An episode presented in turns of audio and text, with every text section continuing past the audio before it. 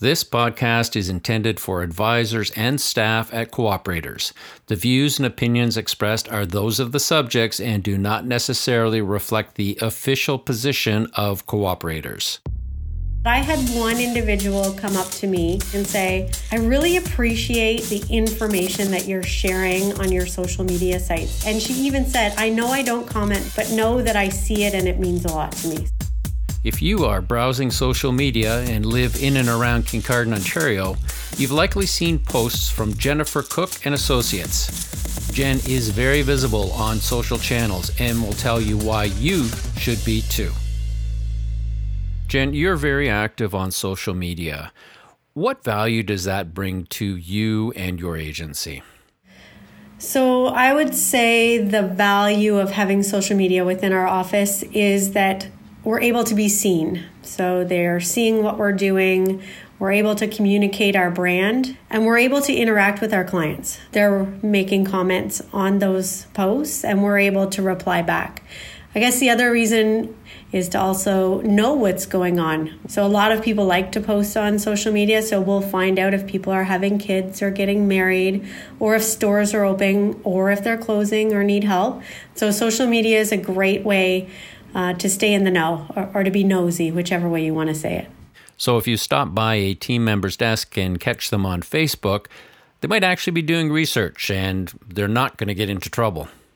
Absolutely not. It's highly encouraged. We're all active on all of the platforms. Well, I would say all.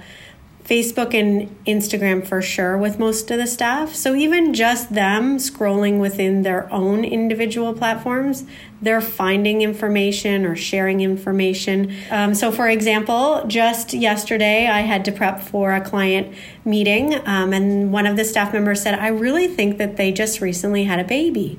And so they went on to Facebook, and not only did they find out that yes, indeed they did, they found out the actual birth date and name. So I looked super smart at the beginning of that meeting. So I wouldn't have known that otherwise. So in 2022, have we got to the point where having a social media presence and, and, and using social media as a tool has really become a necessity? I would say, yeah, because not only is it keeping your name out there, especially if you're sponsoring or donating and you're tagging or including those businesses. People are very much into social media and what is going on in other people's lives. And if they don't see us being active within the community, I think they'd wonder what it is we were doing. So, when it comes to generating content for social media channels, you really got a couple of options, Jen. One is to create your own content, generate your own original content. And the other option is to use hearsay. Let's let's start with hearsay. Can you tell me a little bit about it? I really enjoy hearsay. It makes my job, I'd say, a lot easier. Hearsay helps us not have to be on it posting as much. So, hearsay with their campaigns, especially, and then suggested content that comes through our emails. Those are things that load in. And while they don't get a lot of traction, I will be honest, what they do do for us is they placehold us. So if you're not posting or or showing up in front of them, the algorithms will drop you off their site completely as if you never existed. So hearsay is helping us do that to allow us that when we put the posts that are maybe a little bit more interactive or more um, personal to the office, those are then getting noticed. I don't know that they would be in front of them as much if we didn't have those hearsay ads. So, as I understand it, then, Jen, you can create campaigns, uh, which allows you to commit to quite a bit of content over a period of time, but you still have the option to customize uh, what you're posting and, and kind of cherry pick other content that's of interest to you. Yeah, so exactly. So there's campaigns to start, and once you've registered for a campaign, it will always be set in place. So, for example, if you register for RSP season, two years ago, that RSP season campaign will keep kicking in every year that it's RSP season. You don't have to keep remembering to start that campaign again. And those campaigns then run during the specific time that you want them to run without you having to worry about it, which I love. And there's various um, campaigns out there holiday campaigns, home and auto, wealth, life. There's lots of them out there. They really increase brand awareness because they are consistent. So when people start to see that, you know, square with the blue squiggly lines on the side, they they intuitively know that this is a cooperator's message. And then to support that with Hearsay, you can go in and check out all the content, or you can wait till you receive the Hearsay emails, which are suggested content for you. They know what campaigns you have running, they know what other suggested content you've picked on your own. Here's a bit of filler that maybe you're missing out on or that you should be adding into your repertoire. So, between the campaigns, which I love, and then adding a little bit of personal choices along the way, you can build a really good platform that way. And of course, the really nice thing about Hearsay, too, is that it's not really a huge time investment. You sit down Monday AM with your coffee, you open your social media, you pick all your posts, and a calendar opens up. You pick the day that you want it to, to post on, the platform you want it to post on, and you can even pick the suggested time. So, Hearsay has done the analytics to know that on which platform, which time is it most likely that people are going to see it. So they've done all that work for you. You just click all those boxes, you have your whole month saved, and then you can add your personal content, any events you attend, or anything else that you want to add on top of that throughout the month. Jen, tell me about the types of original content that you like to post.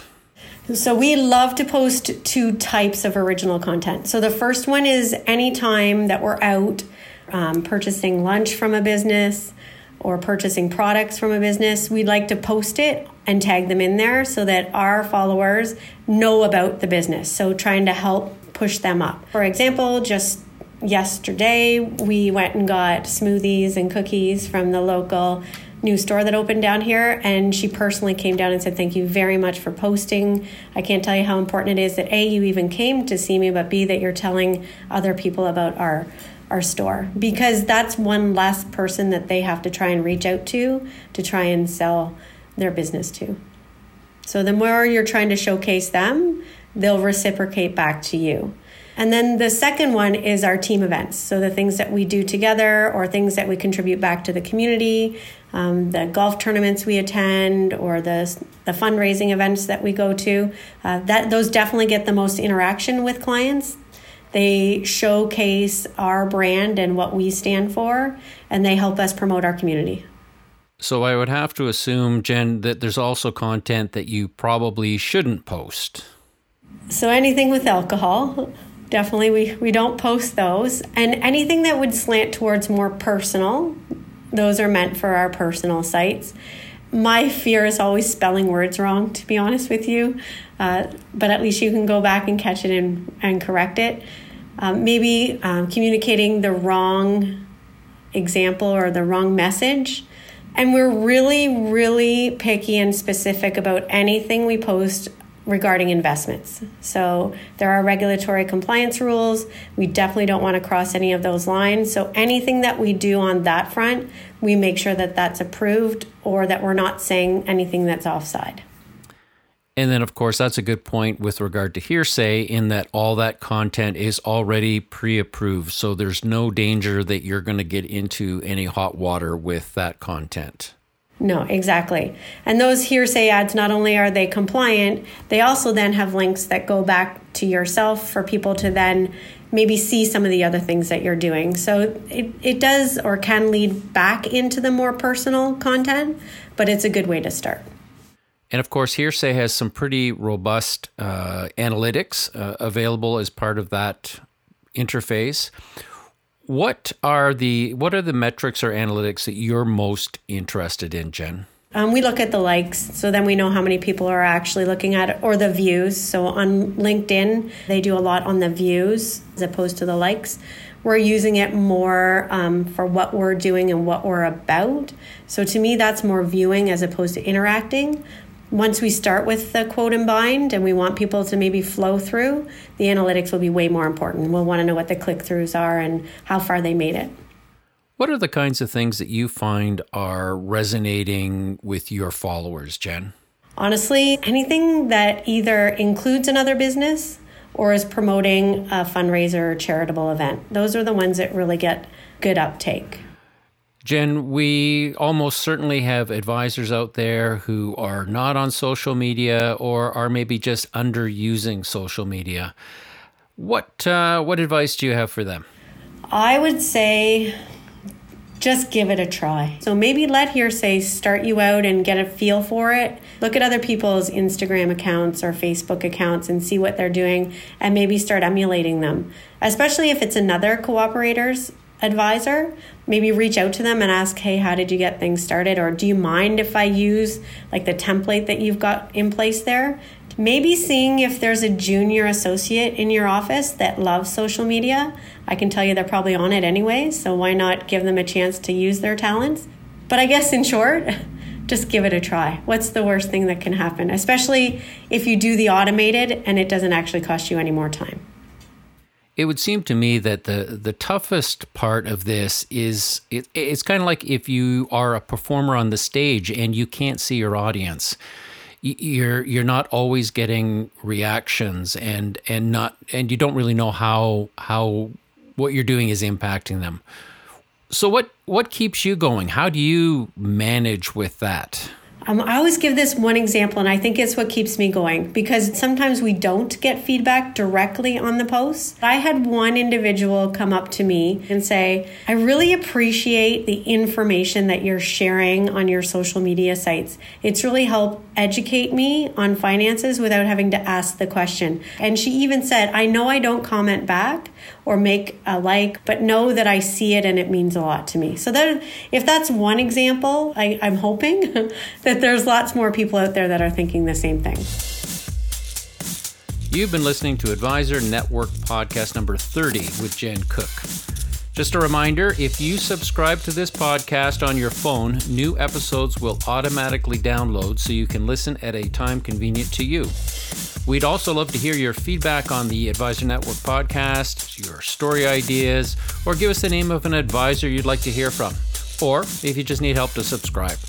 Anyway, send me an email at brad underscore scott at cooperators.ca.